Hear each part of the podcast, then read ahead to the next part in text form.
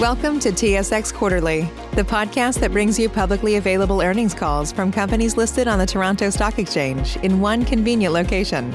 Gone are the days of looking through confusing websites. You'll find the important information right here. Enjoy the call.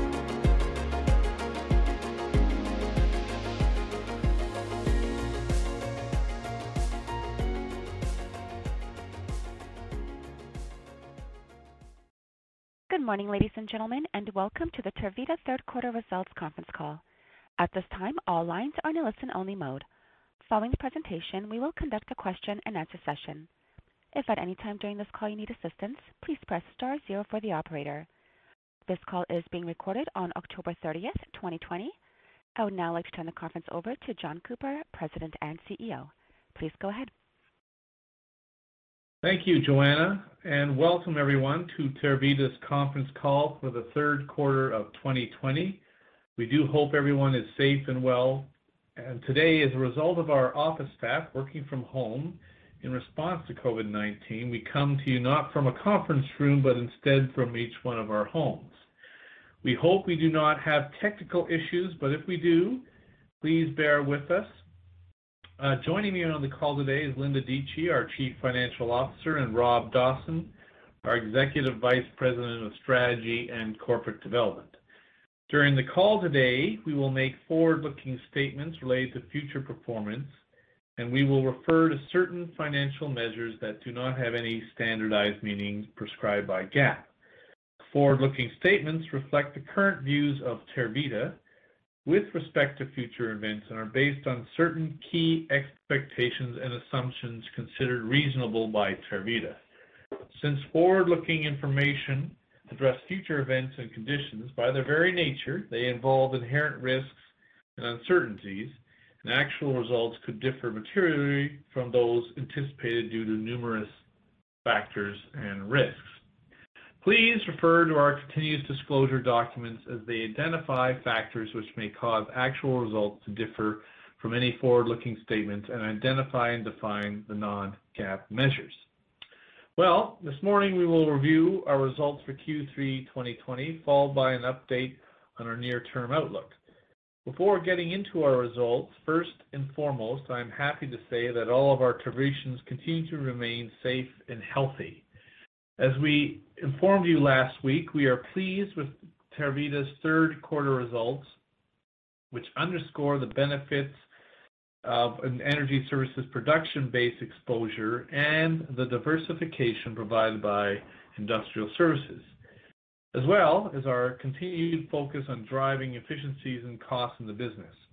Our aggressive cost control measures actioned earlier in the year in response to the pandemic and changing oil price environment allowed us to preserve adjusted EBITDA margin, excluding the Canadian Canada Emergency Wage Subsidy at 34%, despite a decrease in revenue. Along with our solid results, we achieved another milestone this quarter with the release of our inaugural sustainability report highlighting our accomplishments in 2019. While this is our first report, sustainability has always been an integral part of our business. Some of the accomplishments from last year highlighted in the report include achieving a lost time injury frequency of zero for the first time in 11 years, reducing fugitive emissions by 67% by implementing immediate corrective actions where possible, returning 78% of water withdrawn to the watershed as part of our water management program, increasing our year-over-year uh, spending with Indigenous-owned businesses by over 70% to 3.5 million dollars, implementing an engaging manager program to further develop and invest in our employees, and finally, increasing the percentage of women in leadership to 30%. Not only do we strive for sustainable performance in our operations, we are also a dedicated sustainability partner to our customers, working to reduce environmental impact while maximizing the value of resources recovered. Some of the services completed for our customers in 2019 include recovering more than 8 million barrels of pipeline spec crude oil from customer waste, avoiding the use of more than 35,000 cubic meters of fresh water through the reuse of leachate, recycling more than 95,000 tons of scrap metal, and planting over 27,000 trees to help customers meet their reclamation and remediation goals. We recognize that an ESG strategy and associated targets are fundamental to our journey and reporting process. Therefore, we are committed to continuing to enhance our disclosure and targets in future reports. At Tervita, we believe sustainability is an opportunity to create long-term value for all stakeholders and to foster longevity for our company. So now, Linda will walk us through the key highlights from our Q3 results. Then Rob will review our capital program and liquidity. And finally, I will move into our outlook for the remainder of the year. Linda? Thanks, John. As John noted, we are proud of our Q3 results as they demonstrate the resiliency of our business against the backdrop of the current market environment. Our continued focus on profitability, market share growth, and cost management was evidenced in our results. Adjusted EBITDA for the third quarter of 56 million was down only 14% from prior year, while oil price and activity declines ranged from 30 to 70 percent. Adjusted EBITDA also improved 24% from Q2 2020, which reflects the steady return of oil production volumes previously shut in during the second quarter. In energy services, revenue excluding energy marketing and divisional EBITDA decreased by 36% and 30% from Q3 of the prior year to 76 million and 44 million respectively. Results were driven by decreased drilling, production, and marketed oil volumes and the exit from our U.S.-based operations. However, divisional EBITDA margin increased 5 percentage points to 58% due to our strategic cost optimization initiatives and returns from growth capital investments. In industrial services, revenue of 56 million and divisional EBITDA of 11 million decreased 25% and 15% from the prior year, respectively, driven by lower project activity in Alberta and ferrous metal volumes. This was partially offset by the continued benefit of business optimization and cost savings initiatives. Divisional EBITDA margin improved by 3 percentage points to 20% despite the decrease in revenue. In the quarter, we participated in the CEWS program that the federal government introduced to help employers protect jobs. Tervita recognized 11 million dollars of benefit related to the program in the third quarter for a total of 25 million year to date. We continue to monitor our eligibility for funding under the program, which was recently extended to the summer of 2021. Following the onset of the pandemic and the decline in commodity prices earlier this year, we took immediate action to reduce costs and to preserve our financial position. We expect these actions to decrease structural costs by approximately 32 million on an annualized basis, with approximately 23 million expected this year. These structural actions include items such as employee headcount reductions and location optimization throughout our network. We also implemented multiple actions to drive in-year savings, including reductions to the board of directors' cash retainer and executive leadership team salaries, as well as reducing discretionary spending. I will now pass it on to Rob to discuss our capital program and liquidity position. Thank you, Linda. Um, with respect to the capital program, uh, we spent 11 million dollars in the third quarter, bringing annual year-to-date spending to 44 million dollars. Spending has been primarily directed at the completion of our pipeline-connected water disposal facility in the first uh, four months of the year, as well as increasing disposal well capacity in other regions, increasing our blending capabilities, and expanding existing landfills. Importantly, we have started to build additional sludge pad, waste transfer station, and related infrastructure in Manitoba and British Columbia in support of our industrial services business, as well as the purchase of industrial equipment in support of incremental long-term contracts in the same business. We remain on track with our 2020 capital plan of 60 million dollars, and we expect that our 2020 maintenance capital will still be 25 million dollars, approximately half of our 2020 growth and expansion budget, has been largely directed to the completion of expected high return, high impact carryover projects initiated in 2019, including the aforementioned Montney Water Disposal Facility, which has been in operation since the end of the first quarter and has played a big part in our capturing market share as measured by third-party water injection. We have also spent a modest amount towards targeted high return growth projects within the industrial service business, as mentioned, and we have reduced costs and continue to maintain financial discipline while also ensuring we are positioned to capitalize on opportunities to deploy growth capital when and if they arise. Tervita continues to work with our customers to meet their needs in a time of tight capital discipline and further assist them in maximizing the value they receive from our services. We continue to have a pipeline of opportunities available, and in the current market environment, have paused new growth projects to focus on maintaining our strong liquidity position. However, we will continue to actively look for ways to support our competitive strategy, including increasing market share and growth within industrial services.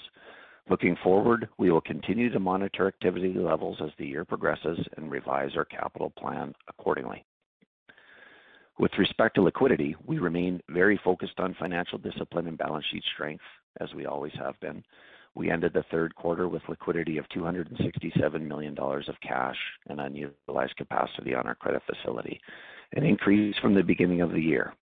In response to the economic conditions earlier in the year, as John has mentioned, we implemented numerous cash preservation measures and cost reductions, which have materially enhanced our already strong resiliency, positioned us well to manage through this downturn, and also capture additional market um, share and value in the market recovery.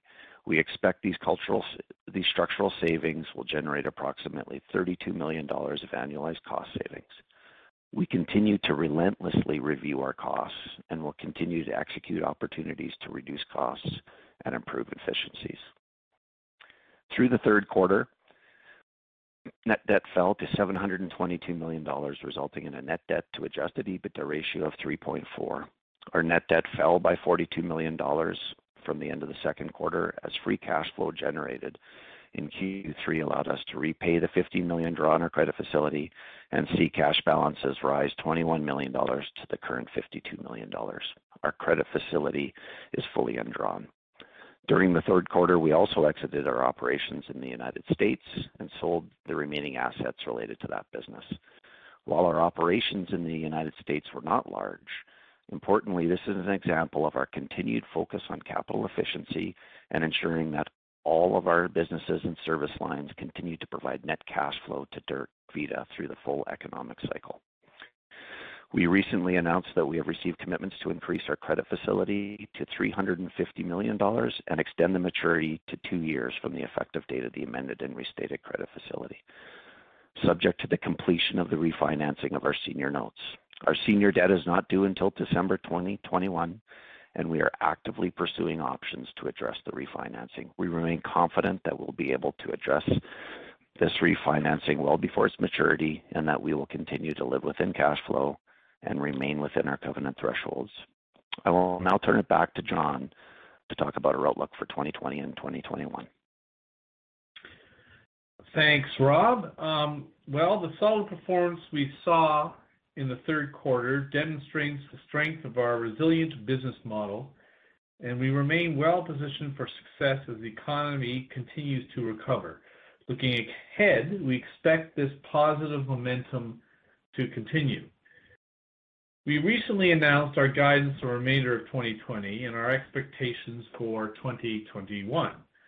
Our outlook for 2020 is adjusted EBITDA of 210 million, inclusive of 27 million of wage subsidy support, as we expect the strength exhibited by both our energy services and industrial service business segments to continue into the fourth quarter. Our energy service business remains strongly underpinned by ongoing production in the uh, waste basin in Western Canada, which has recovered with the majority of shut-in volumes having since been returned. Our industrial service business, which is less exposed to the upstream oil and gas industry, continues to provide strength through non-energy diversification. This year, We have proven our agility to respond to the market and adapt our business to keep our people safe, reduce costs, capture market share, and protect liquidity. Looking forward to 2021, we expect our strong performance to continue. Assuming the current economic environment and the continued improvement in oil and gas, general economic activity, and industrial activity, we anticipate our adjusted EBITDA will exceed 2020, excluding CEWS. We expect the growth in our profitability to be largely driven by the strategic steps that were taken this year to streamline and right-size of the business in alignment with our priority of being the top choice service provider. Some of the actions that we expect to drive our growth include the full-year benefit from the approximate 32 million of structural cost savings initiatives we instituted immediately in response to the downturn. The continued benefit of the commercial, organizational, and cost strategies implemented within our industrial service business segment, and a full year of operations at our pipeline-connected Montney water disposal facility that has been fully operational since serving producers uh, since Q1 of this year. Also, we will continue to implement our continuous running the business better strategies, looking for and executing on opportunities to reduce costs, improve efficiencies, and ensure all open and operating facilities are generating positive cash flow. Lastly, and very importantly, I would like to take the opportunity to again thank our employees for their extraordinary efforts and dedication. I am very proud of our team and how they have demonstrated resiliency and adaptability through these times. So That concludes our prepared remarks. We would be happy now to take some uh, questions. Thank you. Ladies and gentlemen, we will now begin the question and answer session. Should you have a question, please press the star followed by the one on your touch-tone phone. You will hear a three-tone prompt acknowledging your request. If you are using a speakerphone, please lift the handset before pressing any keys. And the first question comes from Matthew Weekes at Industrial Alliance. Please go ahead. Good morning. Morning. Uh, my first question relates to the net debt. and It said in your disclosures that you're expecting net debt to remain uh, relatively flat through the remainder uh, of the year after the free cash flow and the pay-down that was able to occur in the third quarter. Is part of this due to a reinvestment in working capital? And if so, is um, this due to you seeing more customer inquiries as macroeconomic conditions improve here? Well, good question.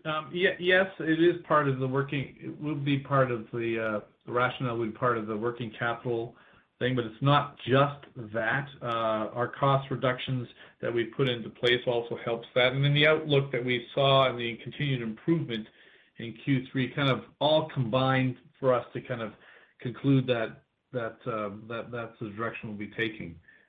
Rob or Linda, anything you wanted to add to that?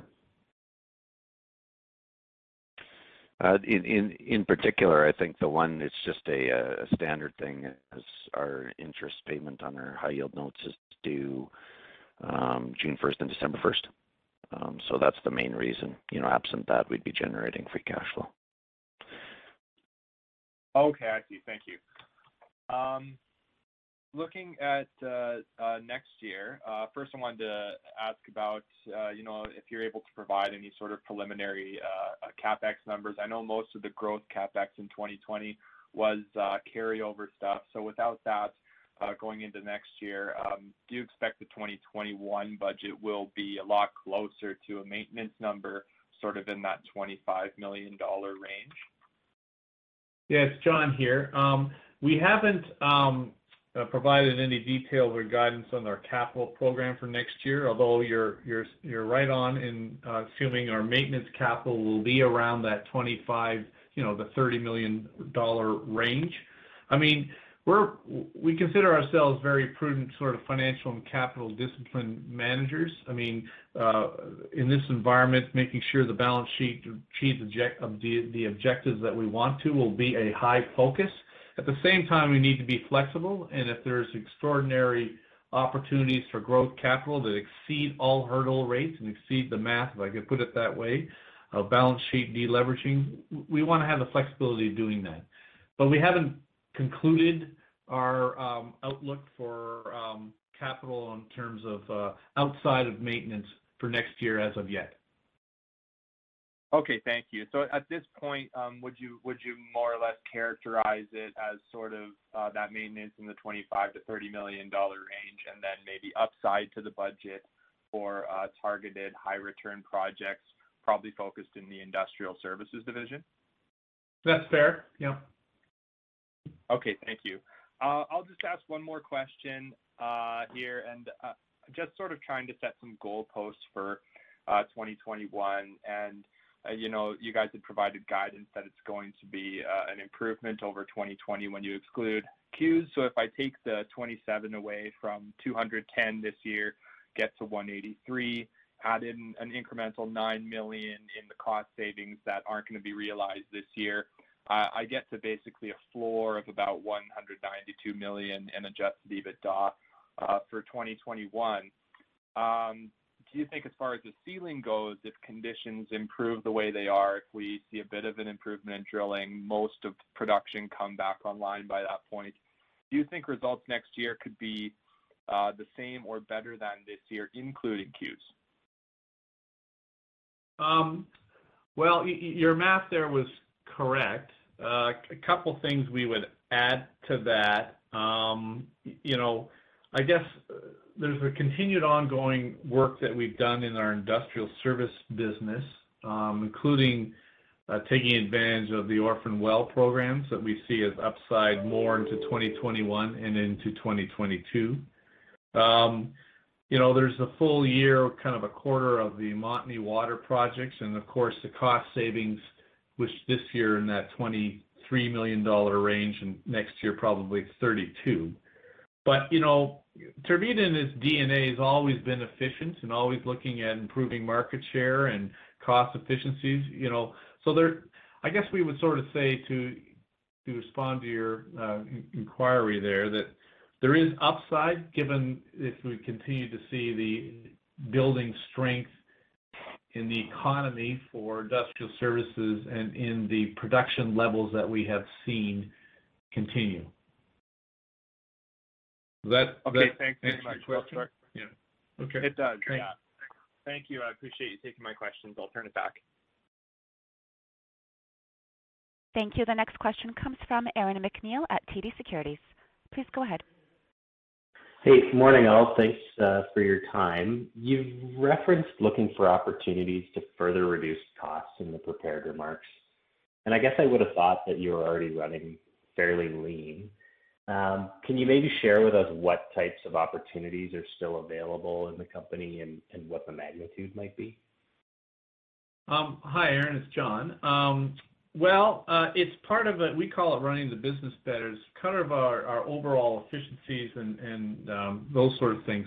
There are some kind of commercial strategies in that that we think are unique, and we kind of want to keep it, uh, you know, quiet if I could put it that way. But you know, so uh, you know, we're always looking at things. So, like in the third quarter, we, as an example, just to help you there, we we, we uh, exited the U.S. And although it wasn't really material to our business, it just our assets become more and more um, uh, higher return on capital employed and better utilized. So we, we're always looking at those types of thing, uh, ideas and strategies in combining the industrial service and energy. So, you know, Aaron, we really don't have any specifics to give to you, but, you know, we do know that uh, we continue to work on those uh, items. Rob or Linda, did you want to add? Can you give Aaron any more color than that? you know, Aaron, I, I think the the comment that we're we're not yet at the point of diminishing returns, but we'd say you know all the all the dramatic changes in costs have occurred. So from 2014, 215 million of G&A, 2016, 100 million of G&A. This year, less than 40 or in the 40 range, um, you know, obviously you're going to find less opportunities. Um, but we're still relatively, from a system standpoint, and a back office standpoint, relatively in different swim lanes. We've got a number of different systems that can be combined, and we're just starting into the uh, the development of uh, the availability of technology, digitization, AI, and those things to help, you know, not only our operations um, um, uh, um, pre-maintenance programs and those sorts of things. And, and you know, while they're going to be probably a little more complicated to achieve than just uh, taking costs out that you're currently spending, you know, we think that's definitely the journey we're gonna be going on for the next several years, and we're very confident that it's continued to enhance either margin or the customer service uh, um, and customer delivery experience. Okay. Uh, so just to make sure I'm interpreting what you guys have said correctly, lots of the the the bigger cuts uh, have already occurred, but there's some opportunities with with uh, systems and IT and maybe an ERP system or something like that. Is that fair? Yep. Yep. Okay. Um, you can you give us a bit of an update on where you guys are at on the well abandonment and uh, site rehabilitation program and how that might impact you in the coming quarters? Yeah. Aaron, it's John here. So um, the first thing is the whole program is a benefit to Tervita and the services that we provide. Um, we have got some, you know, work and revenue and earnings this year, but it has not, um, uh, it's been modest. We believe that uh, the majority of the work will begin to benefit us uh, in 2021 and into 2022. Um, you know, the services that we benefit from uh, range from environmental consulting, reclamation, remediation, um, you know, metals recycling with pipe out of the ground, and disposals into our landfill. We've got the largest landfill portfolio of anybody across uh, Western Canada, so we think it'll benefit that. Uh, we have a dedicated team that's um, focused on this opportunity. You know, we are uh associate creditor through the BC Oil and Gas Commission, and we just recently became a prime contractor through Saskatchewan's Accelerated Site Closure Program. Um, so, you know, there's gonna be very good benefit from us for funding this program in 2021 and 2022 as we receive, see our customers move forward, uh, you know, getting at this program. It was it was slower out of the start as the process uh, got going through the governments and with our customers. There's, um, But now it's starting to take a little more little more uh, firmness and and the outlook looks very good. So, we're we're this is a good opportunity for us. Final question for me. You've taken some steps recently that might or could be interpreted as moving towards a refinancing event for your notes, and I know there's only so much you can say, but you know, with the notes becoming current, I think on December first, can you give us a sense of where credit markets are at today, and if you think there's an opening potentially for you to refinance in the near term? Yeah. It's John. Well, Rob, you wanna try that and I can uh, edit in after?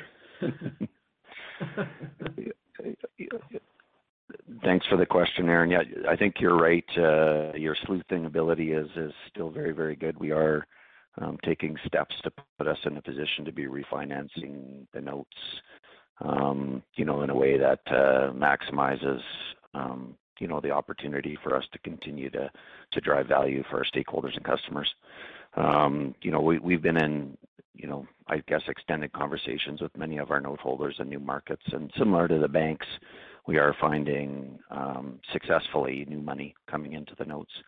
And, uh, you know, I think just stay tuned is is, is the answer. We're just gonna, um, you know, be waiting for um, good market conditions. And by good market conditions, I mean, you know, conditions that have continually improved and shown us the ability to hit the market over the last several months. So you know, there might be a little bit of volatility here for a little bit uh, with the U.S. election coming next week. But other than that, I would just say stay tuned. Okay. Thanks. Uh, that's all for me. I'll turn it over. Thank you. The next question comes from Cole Pereira at Stifel. Please go ahead. Hey, uh, morning, guys. Uh, Good morning. Obviously, free cash flow remains a big focus in 2021. Um, on a longer term basis, can you kinda talk about what growth opportunities you might see in the industrial service business and what pursuit of that might look like? Would it be just kind of the purchase of more equipment as Rob touched on? Yeah, it's John here. Um, yeah, we see um, very good opportunities to grow our industrial service segments. Uh, uh, you know, it's comprised of numerous um, synergistic segments to it, waste and water and environmental services. So there's a couple of things. There's continuing to expand our services across the geographic platform that we compete in.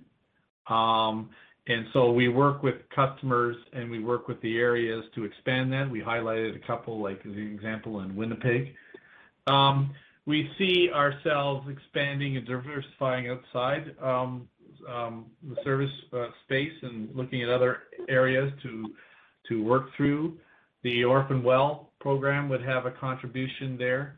And you know, pending cash flow needs and financial modeling, we'd look at tuck-ins. The market for industrial services is uh, very very fragmented. Uh, lots of competitors, um, no one large one in the market except for perhaps ourselves.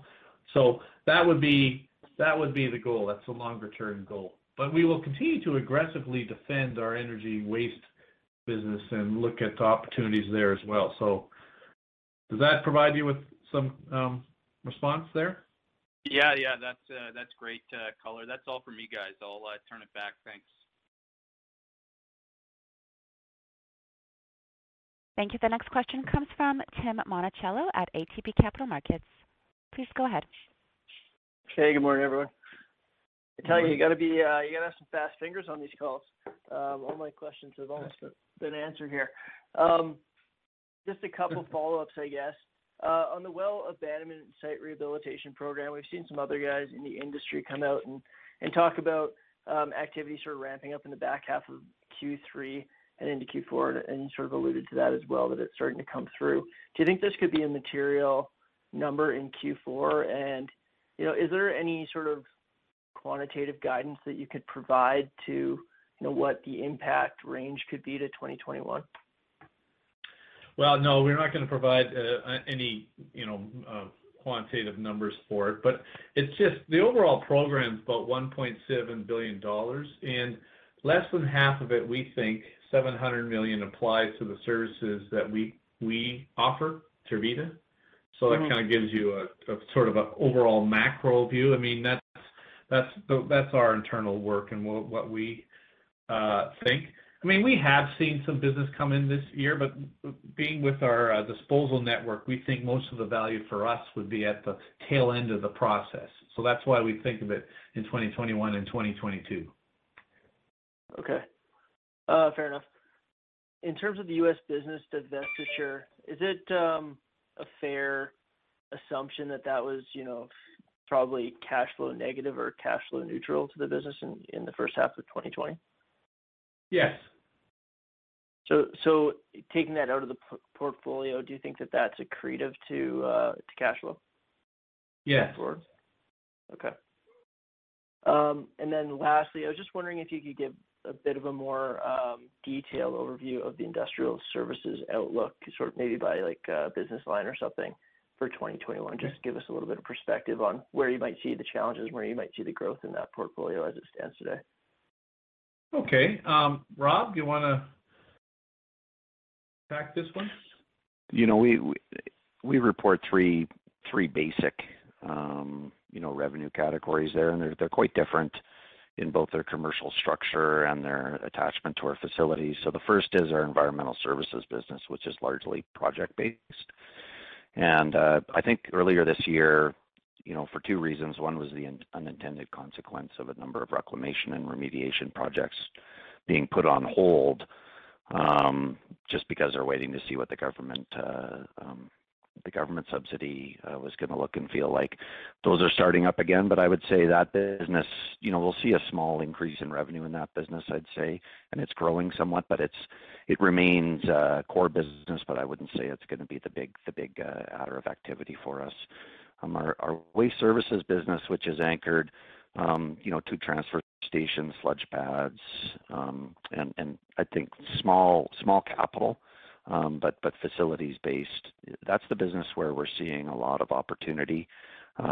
We can consolidate operations closer to uh, waste sources, so work on margin. Right now that business is centered, at least in Western Canada for us, in the Lower Mainland and in Edmonton. And you know, we're looking for for other sub-locations to to improve on our logistics costs, but also to expand our market reach in those areas where a where a haul to either Richmond or to or to uh Edmonton is too long for us to adequately serve that market. It's a niche market, and we feel we have a good a good a good uh a good uh product offering there. Customers are are getting it, particularly these long-term bin contracts. I think we're starting to capture a lot of them, um, you know, more so than we did a few years ago. So that business, again, is doing quite well and should be a pretty good source of growth. Um, metals um, Metals is uh, more GDP based, I would say. There is some commodity price exposure, Um, not as much as you would think because we can manage commodity exposure through uh, efficiently managing our inventory levels and also being proactive with the costs that we purchase um, that metal for. Importantly, our rail services business there has been growing, um, you know, very ably over the last three years, including this year with growth this year. Um and that's a good source of metal, and it complements that business very well. And it's an example of the additional service lines that we'd be looking to get into, ones where Um, we. Uh, I'm sorry, my son just uh, came in here to bother me, everybody. Apologies. Um, ones where we uh, we can add lines that complement our fixed facility network. So um, we see very good opportunity in the growing natural gas regions in northeastern BC, um, down in the LNG Canada regions in Terrace and in uh, and in Kitimat, as well as moving eastward into Saskatchewan and Winnipeg geographically with our current service lines, um, where, you know, not only are the markets more stable there, but in Manitoba in particular and in and in the central western part of BC, economic growth is quite robust and our and our service lines are are quite matched um, to some of the needs of our customers in those areas. Um, so we're excited about it. Okay. Yeah, no, That's uh, that's really helpful. I guess I have one follow-up question to that then. You had mentioned prepared remarks, or John had, um, that Q4 capital budget is gonna be sort of focused on um, growing within, I guess, the waste management business, mostly in the industrial services segment with some additions of uh, sludge pads and whatnot. In terms of growth CapEx for 2021, and I understand you guys are still working through that process, is that a continuation of what you're seeing in Q4 likely to be where most of the opportunities would be for organic growth in 2021? It's uh yeah, it's John here. I mean, directionally that's correct, but you know, we don't wanna put ourselves in a box if a wonderful opportunity comes along in the waste energy side. But you know, directionally that's the that's correct. Okay. Great. I'll turn it back. You know, Tim, I think we should also, like, uh, we are talking about opportunity and growth here a fair bit, but I don't want to underemphasize the focus we're gonna have on delevering. Um, we generate a significant amount of discretionary free cash flow, and on the margin, I would say our focus is gonna be putting, you know, money against the balance sheet. There are opportunities that we have and, you know, those industrial ones you mentioned there are actually quite low. They're in the low single-digit million capital costs, so they have a higher impact. That business is a lower margin business, obviously, but the returns on capital are very good. Um, and the capital spend is a lot simpler, easier to manage and and lower in an absolute basis. And then to John's point, there are or there may be, you know, smaller, more high impact capital opportunities available in energy waste. But for the most part, we are very focused on delevering and making sure our balance sheet um, puts us in a position to be on our, you know, on the front on the front toes rather than on our on our heels. That's great. Thanks a lot. Thank you. The next question comes from Jeff Fetterly at Peters & Co. Please go ahead. Good morning, everyone. Just a couple quick follow-up questions. The CapEx side for this year, with 44 million spent year to date, and your 60 budget, is 60 million the high end of what you think you'll spend, or are there some lumpy things coming in Q4? Well, hi, Jeff. It's John. Um, yeah, I think it may be slightly more than 60, but not not materially. I'll just double-check that with Rob and Linda to make sure that's correct. I'd say we're gonna like likely hit 60, Jeff. Um, if anything, we've got a pretty aggressive maintenance program uh, in Q4, so you know that might not get fully completed. Um, I guess importantly, and and not and not typically, we drilled a well in uh, at one of our facilities um, that was very successful actually, but we drilled it and completed it in 2019. We deferred the tie-in of that well, and for um, seasonal problems, but the tie-in of that well is now underway now that the conditions are such you can get back in there. Um, so there, there's a little bit elevated spending on that well tie-in, but we would classify as as growth because it's expanding the capacity of that facility. Um, but yeah, so I think 60 is a good number. Yeah. And the, the the 25 million of maintenance capital guidance does that include abandonment and reclamation spending for this year? And for next year? No. Rob, you want to? No, it doesn't. Uh, it doesn't. No. Know, reclamation spending this year will be five, so we're looking at 65 total. And uh, you know, generally we we uh, cap a cell as we build a new one, um, just to ensure that our open air space remains constant. So that's the the primary. We we reclaim the odd well, but quite quite frankly, most of our wells, you know, we we operate our wells conservatively and very effectively, such that we've we've had very few, if any, uh, um, you know, unplanned closures of wells that we've needed to reclaim. So principally, it's mostly on the landfill side that we're spending reclamation dollars on a regular basis.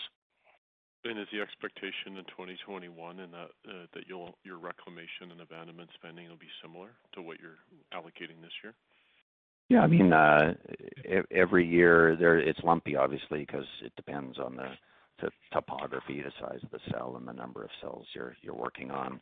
Um, but yeah, you know, we've always guided, you know, reclamation spending to approximate the amortization that we're seeing running through our P&L. It's very difficult, you know, even if you're um, intimately familiar with the accounting, to figure that out just by looking at the financial statements. So the cash spend, which is a deduction from cash flow from operations, and is why we focus on discretionary free cash flow, which is net of that number. Um, is uh, you know five to ten million would be our average spend over time. Yep. Yeah, that's that's the range that we are comfortable yep. in talking yep. about. There is some discretion there. I mean, if there's a significant duress, um, you know, we can yeah. always uh, manage that within reason. And Just a clarification on the U.S. side, um, were the disposition proceeds included in Q3? Huh, I can't. Uh, yes. Linda, where? Q2, Q2 and three. Yeah, it was. Q2 and Q3. Um, we we started in the second quarter and finished in the third. Yeah. Okay. And so you can you can interpolate from us not having press release that that it wasn't material. Yeah. And so the cost savings that are as a result of selling and shutting down the U.S. business, is that included in the annualized number that you've talked about, or would it be incremental to that? No, it's it's generally included in it, Jeff.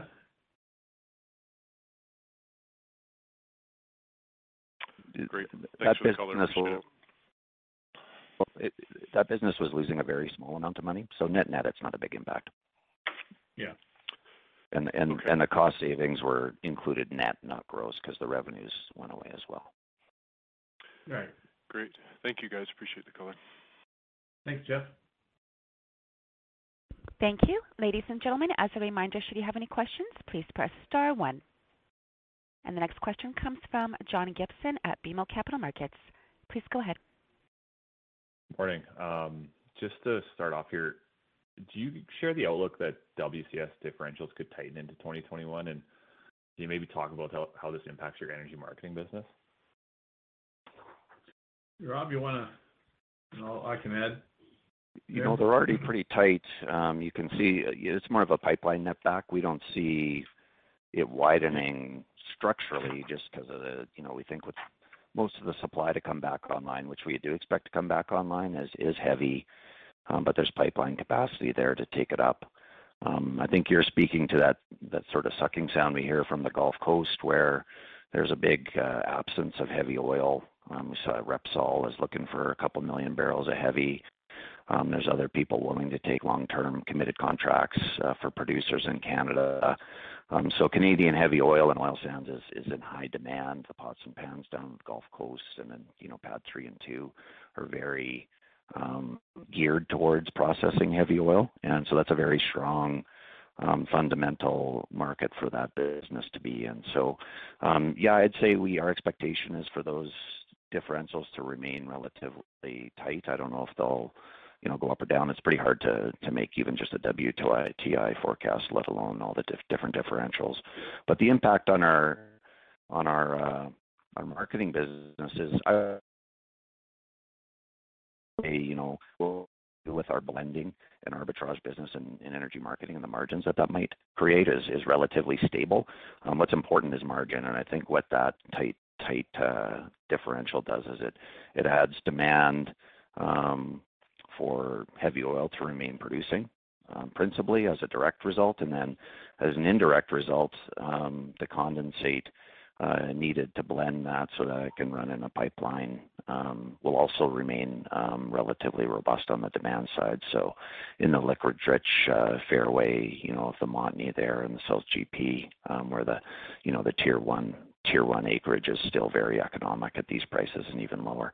So and and I think importantly, um Tervita has got really good exposure to both of those phenomena. Our energy marketing business is connected into all of the different regions equally, equal, you know, in proportion to the level of production from the basin. So the energy marketing business is able to be very flexible in where value is and move its purchases and blending into that direction.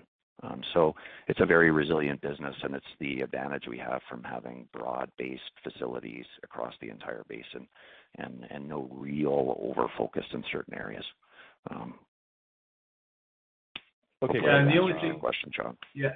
The only thing I would add to all that is, you know, we now have uh, 22 pipeline-connected TRD facilities. And you know, that that diversity network allows us to leverage multiple different price scenarios um, to kind of the arbitraging comment that Rob made. Okay, great. Uh, thanks for that. Um, second one, I'm just wondering what your outlook for drilling activity is into next year. I know it's a bit of uh, an unknown right now, but I'm just wondering if you're building much of an increase into your guidance next year, or is, you know, incremental activity from here just kind of upside?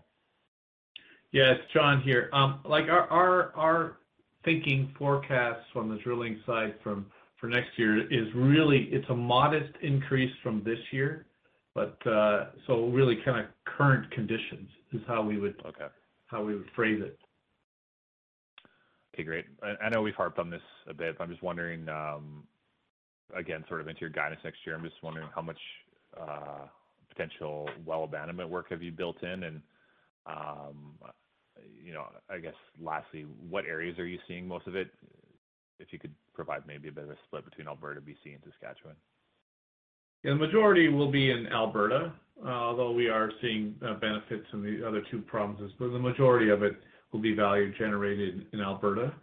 Um, you know, I guess we would say that, um, you know, it is built in slightly to uh, next year, but because of the unpredictability of job awards in the process, uh, not much to date. Okay, great. Thanks a lot. I'll turn it back. Thanks. Thank you. And the next question comes from Keith Mackey at RBC. Please go ahead. Hi, good morning, everyone. Good morning. Just a question. We've seen um, some consolidation, to say the least, in Western Canada amongst the uh, producers uh, lately. And just curious um, as to whether you've done any work on how that might affect your customer base, as the industry consolidates and any potential consolidation that we might see. Yeah, it's John here. I mean, we're always looking at that, and we're always trying to position ourselves uh, properly in the market with the with the customers that uh, would will, quote unquote survive in these in these times. Um, so basically, um, our view is, for instance, the recent Cenovus and Husky uh, one we we view as a net positive to the industry as a whole. Healthier com- companies, um, uh, more uh, stronger balance sheet companies, which would help us in our programs, um, you know, going forward and working with them. Got it. Okay, that's helpful. And then last question for me. Is it safe to assume that your capital guidance for next year is contingent upon, or, maybe I'll ask it this way, the change in capital guidance or variation from spending 25 to 30 million of maintenance, would we expect that number to be materially different um, if we see a debt refinancing sooner rather than later, or is your spending really independent of what you're planning on that side? Well, in regards to maintenance capital and ARO spending, uh, it would not be impacted. Those ranges that we've provided, they, stay pretty constant. There is some slight fluctuations, but you know they're pretty constant. The maintenance and the ARO spending, so they wouldn't be impacted by any uh, financing outcomes. It's really the the the the um, the math and the financing that relying to our growth uh, uh, projects and outlook, and of course the the focus on um, managing our balance sheet um, and, achieving those longer term objectives that we set back in 2017 is, is a priority, and we're not going to lose sight of that. So Got it. There you go. So if we see a if we see a refinancing, we it's kind of safe to say we might see some more growth capex, but still still a focus on on debt repayment. So it's a matter of a matter of allocation between of free cash flow between those those objectives. Is that fair? Yeah. Yep. okay. Thanks for the color. That's it for me. Yeah, thank you. Thank you. There are no further questions. I will now turn it back over for closing comments. Well, um, thank you everyone for being on the conference call today. Uh, just a note, uh, tape broadcast of this is available on our Tervita website. We uh, look forward to providing you with updates on our performance after the completion of the fourth quarter of 2020. Please be safe and healthy, everybody, and thanks for dialing in. Ladies and gentlemen, this concludes your conference call for today. We thank you for participating and ask that you please disconnect your lines. Enjoy the rest of your day. Cashback is not available on gas in New Jersey and Wisconsin. Hey, good morning. You're heading to the airport, right? Yep, thanks for checking. I like the car. How long have you been a rideshare driver? About three years now, but I really enjoy it. Isn't it hard to make money these days with the price of gas being so high? Not for me. I use Upside, the free app that gives you cash back for every gallon of gas you buy. Wait a minute. Are you saying you actually get real money back when you get gas with the Upside app? Yep, I get real cash back every time I get gas. Does that actually add up to anything? I'll make around 200 to $300. Wow, that's serious extra cash. I'm downloading the Upside app now. Download the free Upside app now to earn real cash back every time you buy gas. Use promo code CAR for an extra 25 cents a gallon bonus on your first tank. You can cash out anytime right to your bank account, PayPal, or a gift card for Amazon and other brands. Just download the free Upside app and use promo code CAR for a 25 cents a gallon bonus on your first tank. That's code CAR.